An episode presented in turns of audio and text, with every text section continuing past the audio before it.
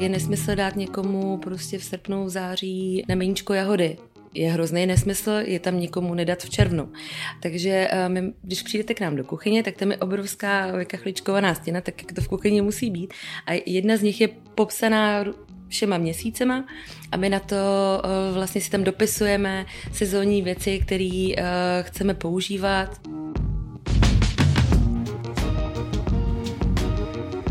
Vítám vás u dalšího dílu Lupy. Už za týden se uskuteční Global Goals Summit a taky slavnostní vyhlášení cen SDGs a my se tomu budeme věnovat i v dnešním podcastu. Mými hosty jsou Milada Janáková, zakladatelka a ředitelka cateringové společnosti White Circus a později pak Olin Novák, generální ředitel Rohlík.cz. Společně vám představíme, jak vznikalo menu pro už zmíněný summit a následnou gala večeři cen SDGs. Toto menu připravila právě Milada s kolegy z White Circus, kteří se pro svá jídla snaží využívat sezónní potraviny a když to nejde, uchovávají tyto potraviny pomocí sušení nebo zavařování, aby je mohli použít i mimo jejich hlavní sezonu, tedy třeba 13. října. A pro toto speciální menu se spojili s The Vegetarian Butcher, kteří vyrábí maso rostlinného původu a taky právě s rohlíkem CZ. Ten posledních několik týdnů a měsíců sváží do kuchyně White Circusu zeleninu a ovoce, které se neprodaly a Milada s kolegy je postupně zpracovávají a využijí právě za týden. Doporučuju se před poslechem najíst, klidně to teď pauzněte a skočte si pro nějakou svačinu, protože i mně se při natáčení zbíhaly sliny. Připomenu, že Lupu natáčíme za podpory Asociace společenské odpovědnosti, která pořádá ceny SDGs i zmíněný Global Goals Summit a taky ve spolupráci s Cira Advisory, poradenskou společností v oblasti udržitelnosti a cirkulární ekonomiky. Já se jmenuji Vojtěch Koval, dříve jsem působil jako redaktor ve vědecké redakci Českého rozhlasu a teď už vám přeju příjemný poslech a dobrou chuť, pokud zrovna snídáte, obědváte nebo večeříte.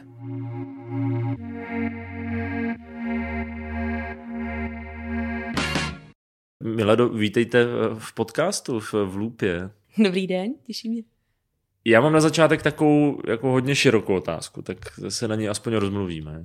Jak byste popsala někomu, kdo vůbec nikdy neslyšel o, o White Circusu, o, o bílém cirkusu cateringové společnosti, eh, na čem stojí nějaké principy? Protože vy toho děláte hodně, eh, zaplať pambu, zaklepu na dřevo, práce je dost, ale držíte principy, na které já jsem třeba jako u běžných cateringů nebyl až tak eh, zvyklý někdy. Budeme se bavit o, o fermentování, obecně o nakládání s nějakými zbytkovými potravinami, využívání těch surovin do co největší míry. Jak to vlastně vzniklo, že jste si takovou cateringovou společnost založila? Já vlastně možná to pochází i z té mojí podstaty, protože jsem z velké rodiny, která pochází z Podkrkonoší a u nás se prostě vždycky vařilo doma. Eh, pradědeček měl statek, takže jsme byli zvyklí vlastně zpracovávat to, co dala zahrada. Takže to, jsem to měla někde v sobě, pak jsem to samozřejmě v pubertě zašlapala do země a odstěhovala se do velkého města, ale nějak to pořád jako ve mně zůstávaly ty základy. A podařilo se mi kolem sebe nabalit eh, hromadu lidí, který uh, v to opravdu věří. No a tím, že jsme, ještě tam je asi druhý aspekt, že jsme menší firma, tak jsme museli být jako zákonitě hospodárnější než velké společnosti, takže jsme si těch surovin museli víc vážit a vlastně něco přišlo z nadšení, že jsme to chtěli vyzkoušet, něco přišlo opravdu z těch ekonomických pohnutek a dneska umíme zpracovat v podstatě všechno, co k nám přijde, tak se snažíme eh, nějak přetvořit tak, aby to pak mohlo fungovat dál, i když je to košťál od zelí a nebo zbytek šunky, eh, kůže ze šunky. Takže když se budeme bavit o nakládání, tak jsou to dědečkové recepty? Dědečka ani ne, mě učila hodně babička.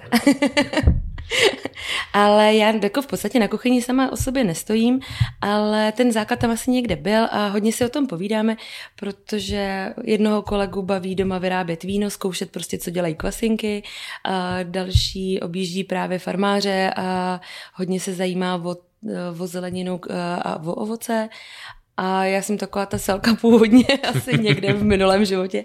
Takže mě baví vlastně třeba dělat syrupy a tak nějak si to jako vždycky jako propojujeme, takže není to v nějakých konkrétních receptech, že bychom si sem přinášeli. Uh, šéf kuchař Vladimír Čech, tak ten hodně čerpá ze starých knih a kuchařek. Pořád tady někde najdete knížku, která se rozpadá ještě v kožené vazbě, ale je tam spousta záložek věcí, které se dřív zpracovávaly a dneska už na ně nejsme zvyklí. A někdy to funguje už jako celý hotový recept a někdy se z toho vytáhne jen nějaká podstata, jak věci fungují nebo ty suroviny vzájemně a pak se to aplikuje na to, co máme zrovna na kuchyni nebo to, co potřebujeme vzdělat. Mně se na tom právě líbí to, co jste teďka říkala, že se vlastně jako vracíte k něčemu, co eh, tady bylo a co třeba už teďka v tom jako současném kulinářství není, a i třeba v domácnostech není zas až tak jako běžné, co vlastně dělali ty předci, trošičku, a že se z toho dá spoustu inspirovat. Mně se to vlastně jako vrací docela často v těch tématech, že přesně se bavíme o, jako, o nějaký jako bezezbytku a spotřebování všeho možného. Uh-huh. Když se na to člověk podívá zpětně, tak přesně to je ta, jako, no ale Tohle se jo, dělalo, no, protože, protože jsme se všichni že? hrozně zrychlili a dneska vás opravdu nebaví čekat eh, tři týdny, měsíc, než se vám udělá ze zbytků paprik eh, ocet, ale chcete běžet prostě vedle do obchodu a tam si ho koupíte a buď si koupíte nějaký navoněný, protože do něj byla přidána nějaká esence, anebo si koupíte ten klasický náš jako jablečný, ale prostě chcete to hned a uh, ono vlastně někdy je hrozně příjemný sledovat ten proces. Já jsem třeba dost netrpělivý člověk, takže uh, se uklidňuji tím, že máme rozjetých procesů hodně aspoň, aby se něco hejbalo. Ale je to vlastně jako fajn, když vidíte, jak ta příroda to vlastně za vás oddělá. My právě třeba fermentování máme rádi z toho důvodu, že tam nepotřebujete k tomu uchování další energie. My prostě uh, vyjádřincujeme papriky nebo nějakou jinou další zeleninu, dáme to do pytlů, zavákuje se to, dá se v ve správném poměru sůl a položíme to mezi konvektomaty, kde je přirozeně teplo a nemusíme tomu přitápět, nemusíme to chladit, mrazit a ono se to prostě vytvoří samo. Tak to mě třeba na tom jako baví, že vlastně nemusíte už pak hnout rukou a vytvoří si něco fantastického. Mně se teda eh, ještě na tom strašně líbí ten aspekt té jako rukodělnosti. Samozřejmě v kuchyni je všechno rukodělné. Jako, mm. Prostě takový ten princip toho, tak jak jste říkal, že ráda děláte syrupy, že tady jste si našli způsob mezi těma konvektomatama, jak tam teda nechat fermentovat. Mně se to líbí a vlastně mám radost, že se mi to i jako různě přes kamarády, kteří jsou třeba takový jako lehce foodies eh, a jezdí po, po celé republice mm. si vybírat takové ty jako teď už třeba známější značky těch domácích produktů, byť jsou to třeba prostě octy, různé paštiky, jako, a paštiky a věcí se teďka dělá jako že se to, že se to děje, mě to vlastně hrozně jako baví a i doma se snažíme držet takový ten princip, že něco aspoň jednou za čas fakt jako uděláme vlastně my.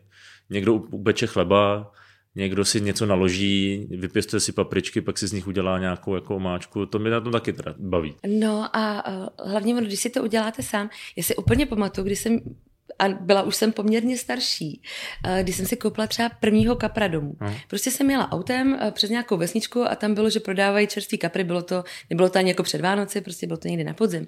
A říkám, je, já bych se vlastně dala toho kapra, že mám spojený s nějakou tou vánoční pohodou. A si připamatuju, že mi ho tam teda klepli. A já jsem si to celý zvíře převezla domů.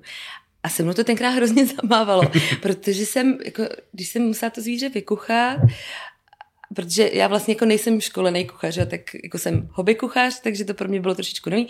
Teďka najednou, když do toho zvířete, jako do celého zvířete říznete, tak už si pamatuju, jak jsem pak z vývaru vybírala poslední kousky masa a dělala jsem z toho ještě karbenátky, aby tam z toho fakt nic nezbylo, aby se vyhodily jenom ty vnitřnosti, které nejdou zpracovat. A vlastně v tu chvíli si jako uvědomíte, jaká je podstata toho jídla a že je vlastně hrozně špatný s tím šeredit. A ve chvíli si koupíte hotový krásný steak uh, nebo prostě už jako nějakou věc, která která vám nedá práci, tak si toho podle mě tolik nevážíte. Takže on, když si člověk do toho má šanci, ten čas a prostor, což dneska všichni jsme trošičku honěný, takže není to vždycky, ale když na to šáhnete tou rukou, tak to má svoji hodnotu. My jsme to trochu nakousli, nějaké principy, jako kterými se tady řídíte, tak pojďme to zkusit popsat. My se pak ideálně podíváme třeba i do kuchyně nebo na některé jako konkrétní produkty, ale když připravujete meníčko, tak logicky vám se prostě přijdou suroviny od zeleniny po nějaké maso a podobně. Tak eh, jakými principy se teda u toho řídíte? Pochopil jsem to, řekněme, snaha využít co nejvíc. Eh, mělo by to být asi ideálně, když to jde a dává to smysl lokální. Tak, ono to vlastně začíná dřív, než k nám ty suroviny Aha. přijdou, protože já jsem třeba člověk, který má na starosti právě tu komunikaci s klientem a společně s Vladimírem Čechem, který je náš kreativní šéf kuchař, tak eh, připravujeme to meníčko. A je to přesně o tom, že jak napíšete to menu, tak uh, pak to vlastně celý pojede. Uh, je nesmysl dát někomu prostě v srpnu, v září na meníčko jahody je hrozný nesmysl je tam někomu nedat v červnu. Takže uh, my, když přijdete k nám do kuchyně, tak tam je obrovská vykachličkovaná stěna, tak jak to v kuchyni musí být. A jedna z nich je popsaná všema měsícema a my na to uh, vlastně si tam dopisujeme sezónní věci, které uh, chceme používat a já se tam občas chodím ještě znova jako si připomenout, a už bude začínat topinambur, nebo teďka prostě chřest ještě dávat nebudu, potřebujeme, aby jsme měsíc počkali, nebo letos byla delší zima a podobně. Takže uh, ono to začíná u té skladby menu. A je fajn do toho trošku toho klienta vtáhnout, říct mu, proč to takhle máme, proč on dostane o to lepší produkt, protože to ovoce bude nejsladší, nebudeme muset tolik doslazovat, eh, že ta zelenina bude tak správně křupová a chutná, než když bychom mu tam teďka dávali, nevím, na jaře nebo v létě citrusy a naopak jako to naše ovoce, který jsme běžně zvyklí konzumovat v létě, tak ho dávali v zimě. Takže tohle je ten první krok. A pak už to pokračuje do té kuchyně a v kuchyni vlastně se snažíme přistupovat k těm surovinám hospodárně. Objednáváme věci, kterým věříme, hledáme si dodavatele jak od mléčných produktů, tak od zeleniny, od masa, u kterých si myslíme, že to mají potřebu dělat správně, a jsme docela velký catering, my těch surovin odbíráme hodně a nebudu vám říkat, že si každý ráno nastartuju autíčko a jedu po středočeském kraji, abych sbírala uh, u různých dodavatelů různé suroviny. Prostě v, v tomhle biznesu to až tak jako není možný. Ale snažíme se k tomu přistupovat racionálně, upřímně, tak, jak by to dělala babička. jo, že když už to na tu kuchyň přijde, snažíme se to uskladnit tak, aby nám to vydrželo, aby jsme si sami nedělali ten odpad.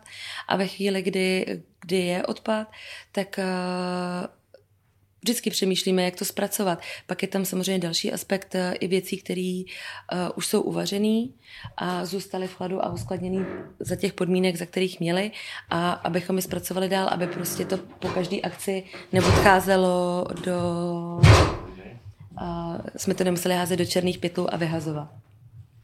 Super, nám tady A tady vidíte kousíček ukázky. Jenom abyste pochopili, co se právě děje, do Miladiny kanceláře právě vstoupil Vladimír Čech, sušef ve White Circus a přivezl vozík plný naložených a sušených produktů a syrupů a podobně. Podívejte se na Instagram Loopy, kde máme fotky, vypadá to nádherně. A všechno jsou to produkty, které jsem přivezl rohlík.cz.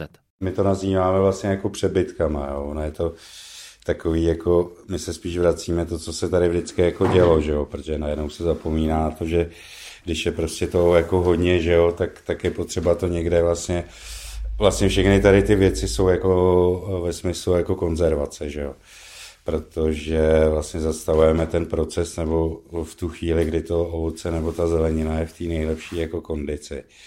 To znamená, že tím sušením ty pendreky, třeba jak děláme, nebo tady ty, my tomu říkáme pracovně jako křížely, vlastně sušíme jako obrovské jabka, hrušky, švestky, vlastně jak nápůl, tak tím se intenzivní hrozně ta chuť a my to pak dáme zpátky jako napít do té eh, do tý šťávy zase z těch, eh, z těch hrušek, jablek, eh, brosky. Takže z části dáme suši, z části si zamrazíme tu šťávu a potom, když to zaléte, necháte malinko zahřát, se vám to znova napije a je to úplně super. To znamená, když to takhle přebyde, nebo prostě se rozhodnete, že to takhle hmm. zpracujete, tak konkrétně, ať už je to třeba ty hrušky, tak nejdřív se vysuší a třeba šťáva se z toho jako výjímá? Nebo to... Ne, ne, e, čas, e, protože se odkrajou ty bubáky a tohle, tak to odfrešujeme, z toho je ta šťáva a z toho masa, jak jako používáme, což je ten materiál, tak e, to vlastně jako sušíme. Jo. A potom teda, když se to má začít využívat, tak se to v tom vlastně napustí zpátky. No, no, no, no. no takže se to tam vlastně ta chuť a, a je daleko jako koncentrovaná, takže pak stačí jako malý množství. Jdeme i cestou těch různých jako kompotů, že jo, tak říkáme, že se jako snažíme to takhle konzervovat. No. Jo. Vy jste přivezl vozíček, tam jasně dole jsou, dole jsou eh, naložené věci, tam cibule, tam nějaké ovoce a podobně, ale co mě zaujalo, byly ty pendreky, vy jste to i zmiňoval. No to, to fakt vypadá, jak kdyby to bylo, je to no je to nádherný. Vypadá to v podstatě jak, jak, trošku jak čuros, jako udělaný. No.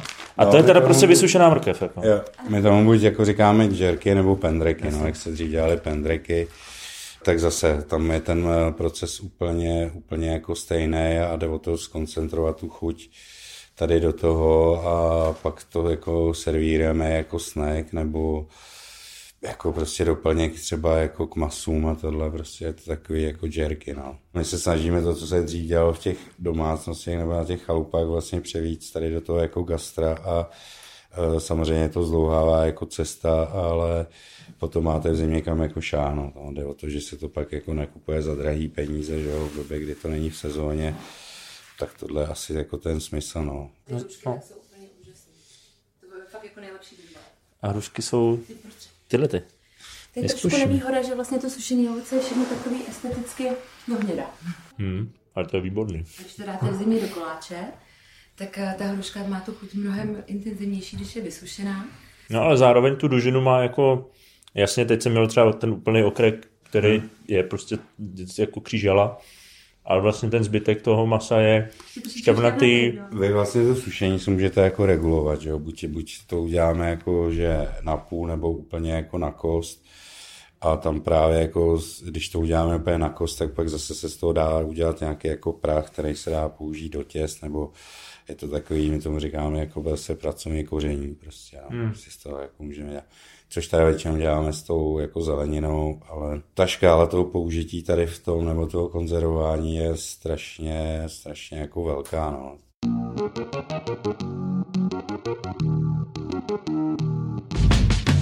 Pojďme se dostat k tomu meníčku jako takovému. Mm-hmm. Předpokládám, že to je tak, že za váma přijde klient a když se teď bavíme o spolupráci s asociací společenské odpovědnosti, tak předpokládám, že to fungovalo podobně jako s dalšími klienty, že za vámi dámy z asociace přišly s nějakou představou, co by tam chtěli, jak by to peníčko mělo plus minus vypadat a vy se na to potom podíváte a hledáte si, eh, jak to poskádat z těch svých je. Eh, surovin? Úplně tak jako s každým klientem to vlastně nebylo možné, protože my jsme museli vědět, že si rozumíme v těch principech, jak fungujeme my, co oni po nás chtějí a tím, že do toho třeba ještě vstupoval dodavatel surovin Rohlík CZ, tak vlastně eh, bylo potřeba si říct, nastavit si nějaký parametry té spolupráce, aby jsme všichni vlastně dělali něco, čemu věříme, aby jsme se nemuseli nějak moc ohýbat, protože za mě u těchto těch typů spoluprácí je vždycky důležitý, že si tam to svoje jako uhájíte a můžete se zájemně nějak obohatit. A když jsme si řekli, jo, my si vlastně rozumíme, tak, eh, tak jsme už pak přišli k těm dalším krokům a připravili jsme menu, který uh, musí být vegetariánský, původně byl požadavek veganský, eh, s tím, že my jsme teda trošičku uprosili, jestli bychom mohli sklouznout i k, jenom k vegetariánskému.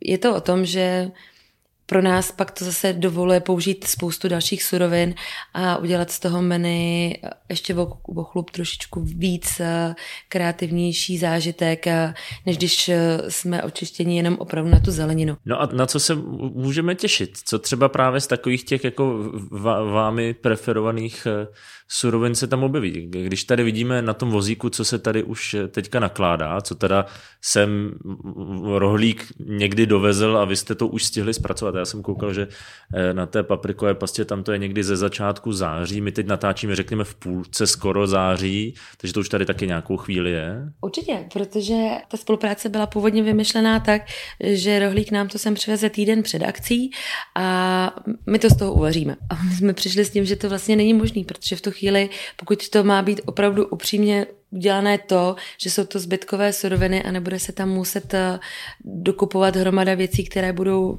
čerstvé a už ne v sezóně, tak eh, že to musíme sbírat dlouho, že takhle vlastně ty principy vždycky fungovaly. Takže eh, čím dřív začneme, tím pestřejší to menu bude, protože na podzim ta akce se bude konat v říjnu, tak už vlastně nebude takový výběr zeleniny i když zelenina ještě v té době se akorát sklízí, ale třeba ovoce už vlastně není velký výběr. Takže my jsme poprosili, jestli je vlastně možné to začít vozit co nejdřív a my budeme všechno zpracovávat tak, aby jsme to pak mohli použít a zároveň jsme tam prostě měli co nejširší spektrum těch základních vstupových surovin. Milada mi prozradila i jaká jídla pro, Gol, pro Global Goals Summit a následnou gala večeři při příležitosti vyhlášení cen SDGs připravili. Jednak ale nechci kazit překvapení těm, kteří tam dorazí a pak jsem vás taky nechtěl moc trápit. Měl jsem jediné štěstí, že mi před natáčením ve White Circus nabídli, ať se naobědvám, jinak by mi asi při tomhle povídání o jídle kručilo v žaludku tolik, že by to bylo slyšet i sem do mikrofonu. Ale pokud byste o to měli zájem, napište mi na Instagramu nebo třeba na mail loopavk.gmail.com a já zkusím vymyslet nějaký způsob, jak udělat nějakou takovou audiovizuální upoutávku tohoto menu, ve kterém se mimo jiné objeví i takzvané plant-based maso od Vegetarian Butcher. Toho, že nejí klasické maso, by si ale hosté samitu a gala večera neměli vůbec všimnout, řekla mi Lucie Kotalová, mluvčí společnosti Unilever, pod kterou The Vegetarian Butcher spadá. Tak značka The Vegetarian Butcher vznikla v Holandsku, založil ji eh, farmář a velký milovník masa, který v podstatě za dne na den se stal vegetariánem. A to proto, že měl vlastně strašně špatnou zkušenost během prasečí eh, chřipky a nemoci šílených krav. No ale zjistil, že vlastně na trhu není dost uh, veggie a rostlinných uh, potravin, které by mu chutnaly. Takže přišel právě se značkou, která přináší uh, veggie potraviny z kvalitních surovin a cílem nebo filozofií značky je nic neobětujte. To znamená, neobětujte ani chuť, ani texturu, pokud milujete maso, ale zároveň neobětujte ani zvířata.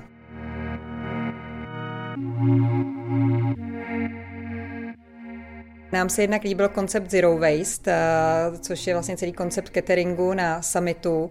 A jednak jsme chtěli dát eh, možnost ochutnat i eh, účastníkům summitu, protože někdy pořád panují takové trošku předsudky k veggie stravě, tak věřím, že mnozí účastníci ani nepoznají, že nejí maso, pokud jim to nebude řečeno. Takže jsme chtěli vlastně umožnit i ten zážitek, aby, aby vlastně si účastníci mohli sami ochutnat. Je to vlastně i v rámci Unileveru, my klademe stále větší důraz právě na potraviny na rostlinné bázi, kam tedy značka Vegetarian Butcher patří, takže určitě nám to zapadalo celkově do konceptu celého nejen summitu a těch témat, které se tam budou řešit, ale právě do celého konceptu toho cateringu.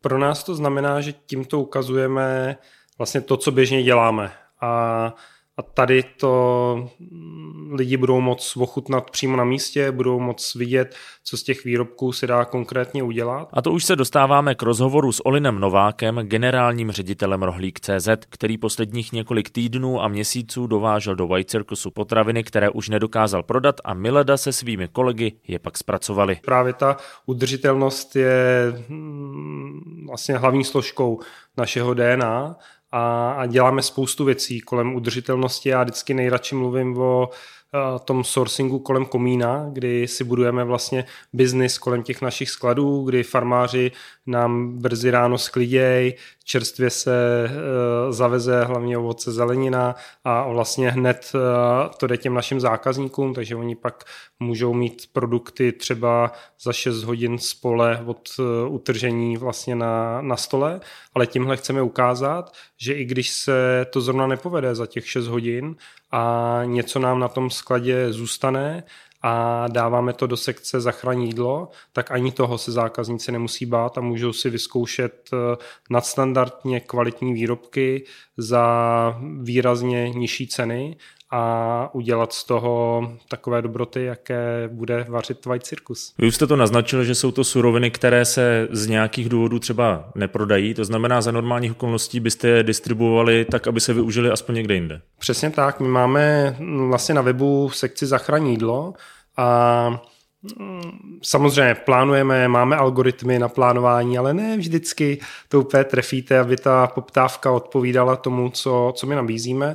A pak se prostě stane, že vidíme produkty, kde je velmi malá pravděpodobnost, že bychom je dokázali běžně prodat, proto je dáme do, do sekce zachrání jídlo, výrazně prolevníme a čas od času požádáme speciálně naše zákazníky o, o pomoc, kdy třeba se hodně netrefíme, protože jsme si mysleli, že něco bude absolutně skvěle se prodávat a, a pak tomu tak není, taky poprosíme, aby nám pomohli to jídlo zachránit, abychom ho nemuseli vyhodit, ale i když se to neprodá v té sekci zachránit jídlo, tak pořád ještě nevěšíme hlavu, máme uh, vlastně spolupráci s potravinovými bankami, takže to, co se nedokáže uh, vlastně prodat našim zákazníkům, tak uh, potom ještě jde na potravinové banky, tak aby jsme skutečně neplýtvali. Vy jste zmiňoval tu vaši filozofii, řekněme, mm. toho kolem kolmína, mm. no vlastně i White Circus na tom v principu taky aspoň částečně se snaží fungovat.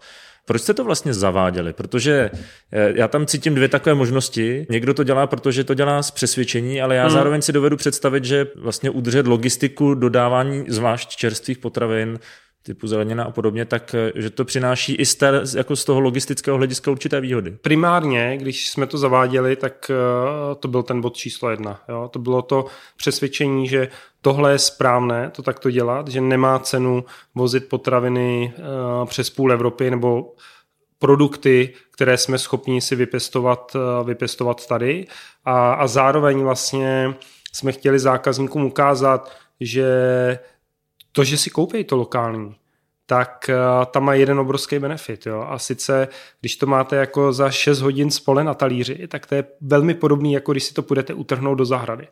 A ta vůně, ta chuť, to je absolutně neporovnatelný s produktem, který vám cestuje půlku Evropy, je většinou nedozrálej, tak aby dozrál uh, vlastně po cestě a, a je to absolutně neporovnatelný. A vlastně my jsme věřili v to a pořád věříme v to, že zákazník, když tenhle rozdíl pozná, tak díky tomu bude chtít nakupovat u nás. Takže my jsme to brali, že vlastně je to přesvědčení, který nám nějakým stylem pomůže biznisově. V momentě, kdy se samozřejmě v Evropě stalo to, co se stalo a kdy najednou ceny energií, ceny pohonných hmot eh, vyrostly tak, jak vyrostly, tak to začalo mít i ten druhý element. A sice, že vlastně my jsme nemuseli zdražovat tolik ty uh, lokální produkty, protože prostě ta, ta cena té logistiky, tak velký, přesně tak, je absolutně, je absolutně minimální a díky tomu vlastně se ceny těchto produktů velmi přiblížily těm, uh, který se sem vozejí uh, často dotovaný jako přes půl Evropy a díky tomu vlastně jsme začali prodávat výrazně větší objemy. Jo. Takže my jsme prodali třeba třikrát víc jahod z Vraňan, než jsme prodali minulý rok. Prodali jsme pětkrát víc borůvek od Karla Rodena, než jsme prodali minulý rok. Jo. Že vlastně i díky tady tomu ty zákazníci jako mnohem víc uh, objevili uh, tyto lokální produkty a jak říkají fotbalisti, tak my jsme za to rádi. Chtěl to štěstíčko. Mě jenom napadlo, že když říkáte borůvky od Karla Rodena, tak to má normálně královský eh, zvuk, až to zní strašně jako sofistikovaně. Borůvky od Karla Rodena. Jo, jo, my, kdy, když jsme to, my když jsme eh, tady na tom s ním pracovali, protože to není tak jako, že se to stane, že vám sem přijede jako Karel Roden nabídnout borůvky, jo. takže my jsme na tom poslední vlastně dva půl, skoro tři roky pracovali, aby jsme mohli ty jeho borůvky prodávat, tak uh, vlastně jsme si s těma slovíčkama takhle hráli a taky jsme se smáli tomu stejnému. Jenom mě teďka napadlo, když to jsou lokální dodavatelé, mm. jak eh, náročné pro ně je potom naplnit tu vaši poptávku, protože teď se mm. bojíme, jo, zvýší se, zvýší mm. se mhm. objem, je, je. ne, každý ten producent je dostatečně velký, aby takhle lusknul a dodal rohlíku eh, závratné množství borůvek, mm-hmm. zeleniny. Jo, jo. To je právě výhoda toho sourcingu kolem komína, jo? že vy vlastně uh, si takhle nastřádáte víc takových dodavatelů, kteří operují v té oblasti kolem vašich skladů a samozřejmě s růstem buď je musíte kombinovat, anebo pomáháte těmto farmářům, aby rostli společně s vámi. Hodně často se nám uh, děje to, že se domluvíme s tím farmářem, že odebereme veškerou úrodu, aby on od začátku měl jasno v tom, že se nemusí bát, jako co udělá s tím, co, co neprodá, to je naše starost a my prostě jsme zodpovědní za to, abychom to k tomu zákazníkovi dostali, abychom ty objemy prodali a i díky tomu vlastně ty farmáři s námi uh, tu spolupráci navazují, protože potom se můžou starat a, a mm, vlastně zaměřovat na to, co jim vlastní a to je to, to farmaření jako takové a nemusí vlastně o víkendech eh, běhat po trzích a bát se, jestli se něco prodá nebo jim eh, něco zůstane. Takže tohle je vlastně ta, ta naše starost. Zároveň pro vás, když máte těch dodavatelů víc, tak pokud by se, nedej bože, cokoliv stalo, mm-hmm. tak eh, máte zajištěný ten provoz. Přesně tak, eh, je to tak, jak říkáte, můžeme si je vzájemně vykompenzovat a ono, když se podíváte třeba na tu letní sezónu, tak my jako 80% ovoce zeleniny je tady z toho sourcingu kolem komína z těch českých luhů a hájů, jo, což si myslím, že je poměrně, poměrně unikátní číslo a jenom to koresponduje s tím, co, co já říkám. U masa, protože samozřejmě i maso bereme od farmářů, tak tam je to dokonce 90%. Jo, a to si myslím, že v době, kdy je situace taková, jaká je, tak eh, že je další obrovská hodnota pro ten český národ. Já jsem se chtěl zeptat vlastně na to, jak eh, zákazníci tenhle ten příklon a nějakou jako snahu být co nejudržitelnější vnímají.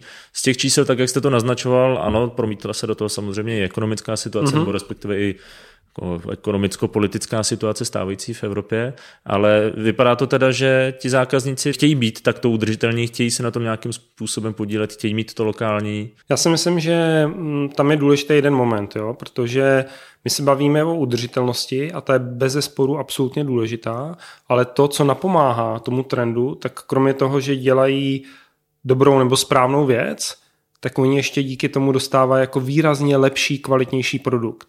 A to si myslím, že je to spojení, které je vždycky potřeba hledat, aby to nebylo jenom eh, jako skvělý produkt, ale absolutně neudržitelný, anebo skvělé, skvělá udržitelnost ně, něčeho, co vlastně jako zákazník nechce. Jo? A tady se nám podařilo skvěle propojit tu udržitelnost s tím, že ten produkt je výrazně kvalitnější z hlediska chuti, z hlediska vůně a, a vlastně ty zákazníci dostávají dvojí hodnotu. A když to pak White Circus vysuší a pak otevře znovu, tak ještě více hodnoty. Přesně Ideálně. tak. Já mám jednu takovou otázku. Mě to trošičku vlastně překvapilo, když jsem to našel, tuším, že v nějakém rozhovoru s vámi, že vlastně to online nakupování potravin je, řekněme, uhlíkově méně náročné, než to, když se rodina sebere hmm. a pojede někam na týdenní nákup. Hmm. Nechci to rozporovat, pro mě je to skutečně takové jako lehké prozření, kdy jsem, si to prosím neberte osobně, vždycky bral to online nakupování hmm. potravin jako takovou jako úlevu úlevu Jasně. mojí jako personální. Hmm. Že tím hmm. nemusím trávit tolik hmm. času, je to pro mě jednodušší. Hmm. Jsem třeba trošku možná líný někam zajet, nechce se uh-huh. mi a vyřeším to touhle cestou, uh-huh. ale nikdy mě nenapadlo nad tím uvažovat tím, že je to vlastně šetrnější. Uh-huh. A já vlastně miluju takový jeden příklad, který vždycky dávám a to je, že když vykouknete doma z okna a uvidíte jako 13 sousedů, jak turujou svoje diesel agregáty a jedou si mm, nakoupit do hypermarketu a místo toho si představte střih a přijíždí jedno elektroauto od rohlíku, který tady těch 13 nákupů zaveze. Zvládne odvést, jasně. A co byste chtěl víc?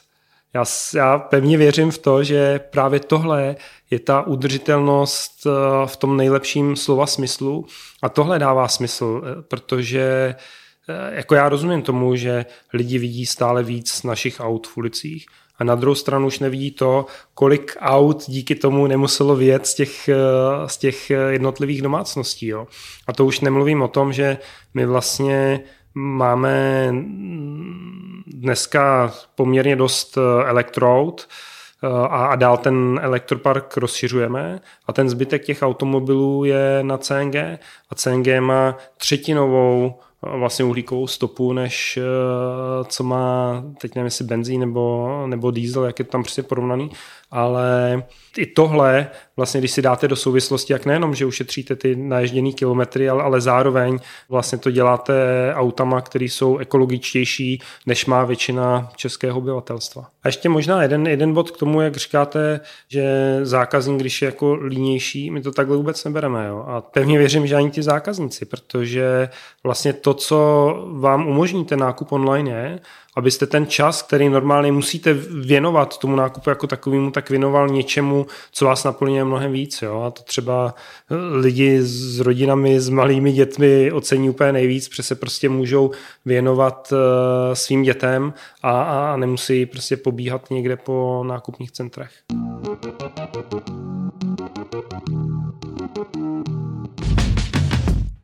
Máte v eh, nějaké, řekněme, jako krátkodobé, střednědobé budoucnosti další cíl nebo další level té udržitelnosti, kterého byste chtěli dosáhnout? Co je takový váš trošku sen, řekněme, v té Aha. udržitelnosti? Nevím, jestli bych to úplně nazval snem, ale když se podívám a jenom si sesumarizuju to, co všechno děláme, tak uh, podle mě my bychom měli primárně začít od toho, aby o tom lidi věděli a tím pádem mohli víc uh, tu službu jako takovou využívat a být víc udržitelný. Jo? A to může být, uh, nevím, máme sekci otočobal, kde prostě nevyhazujete plasty a, a místo toho to dostáváte v nádobách, který uh, vlastně potom vrátíte, uh, firma je vymije, znovu naplní a, a to máme od uh, čerstvých potravin, po trvanlivé potraviny, po drogery, takže vlastně dostat tohle víc eh, na oči zákazníkům, dostat víc zákazníků do tohoto typu nakupování, tak je definitivně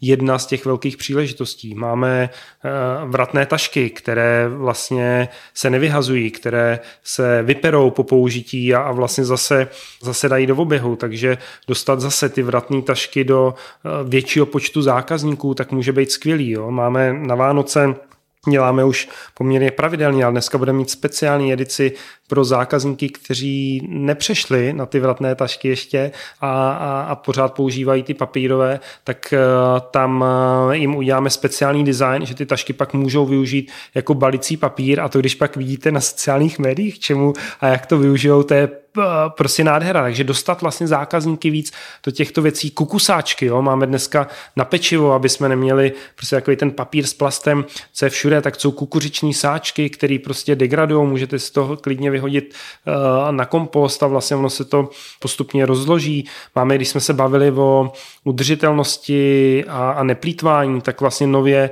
najíždíme do tašek s ovocem zeleninou, aby to, co už jako by mohlo postupně degradovat a máme velmi malou pravděpodobnost, že bychom to prodali, tak dáme a prodáme to za, mm, za výrazně levnější cenu. Jo? A tak, takhle bych mohl vlastně pokračovat dál a myslím si, ten, ten můj sen by byl, aby jsme byli opravdu schopní tohle dobře akcentovat, dobře těm zákazníkům odkomunikovat a aby ten zákazník vlastně kromě toho, že ty věci bude nakupovat a bude využívat, tak aby on vlastně věděl a měl z toho ještě ten druhý benefit a to je ten, to je ten skvělý pocit. Já v tom zároveň vidím, a to nechci být jako příliš filozofický, že vlastně postupem času, když takhle budete dávat tomu zákazníkovi vybrat udržitelnější mm-hmm. a čím dál tím mm-hmm. udržitelných řešení, tak by vlastně v ideálním případě časem si měli vybírat jenom je, že postupně přirozeně ty, ne, ty neudržitelné Přesně tak. se tím tou silou toho trhu prostě budou využívat méně a méně. Přesně tak, přesně tak. Tohle je ta naše filozofie, kdy se snažíme radši než jako tlačit zákazníky do něčeho, co nechtějí, tak jim vždycky dát i ten druhý benefit a tam myslím, že u toho ovoce zeleniny to je krásně vidět, kdy prostě dostanete lepší čerstvost, eh, lepší chuť, eh, lepší vůni. A, a kromě toho je to ještě udržitelný, tak to je přesně to, co chceme dosáhnout i v těch dalších kategoriích, aby těch benefitů bylo víc a víc a díky tomu zákazník si primárně vybíral tyto udržitelné varianty. A ještě si pak můžete zabalit dárky do toho. Moc krát děkuji za rozhovor. Já děkuji taky za váš čas a budu se těšit na summitu.